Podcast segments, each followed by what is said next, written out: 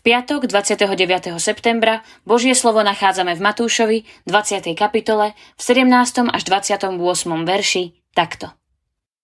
Keď Ježiš vystupoval do Jeruzalema, vzal si stranou dvanástich učeníkov a cestou im hovoril. Hľa, vystupujeme do Jeruzalema a syn človeka bude vydaný veľkňazom a zákonníkom. Odsúdia ho na smrť a vydajú pohanom, aby ho vysmiali, zbičovali a ukrižovali. A tretieho dňa bude vzkriesený.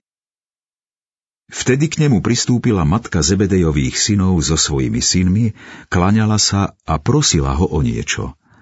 On sa jej opýtal, čo chceš? Povedala mu, povedz, aby títo moji dvaja synovia v tvojom kráľovstve sedeli jeden po tvojej pravici a druhý po tvojej ľavici. Ježiš však odpovedal, neviete, čo žiadate. Môžete piť kalich, ktorý mám piť ja. Povedali mu, môžeme. Odpovedal im, môj kalich síce budete piť, ale dať sedieť po mojej pravici alebo ľavici nie je mojou vecou. To dostanú tí, ktorým to pripravil môj otec. Keď to počuli ostatní desiati, namrzeli sa na oboch bratov.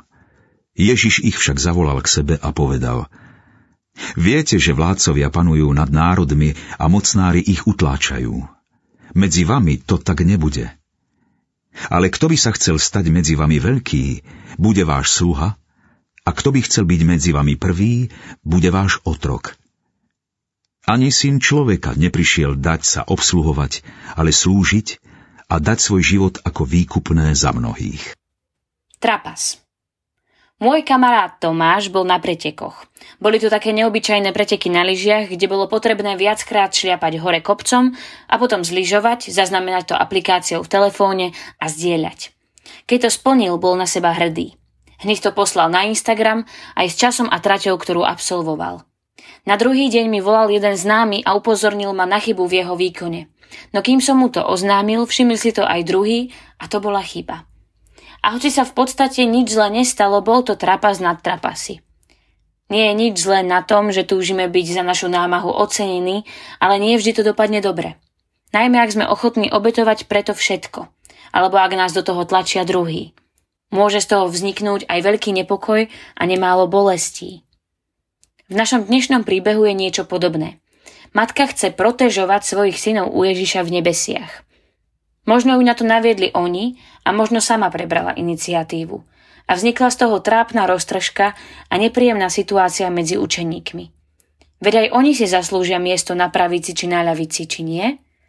A vtedy Ježiš hovorí vzácne slovo. Slovo, ktorým porovnáva svetské túžby po honore a moci versus cesta človeka, Ježiša, ktorý prišiel slúžiť.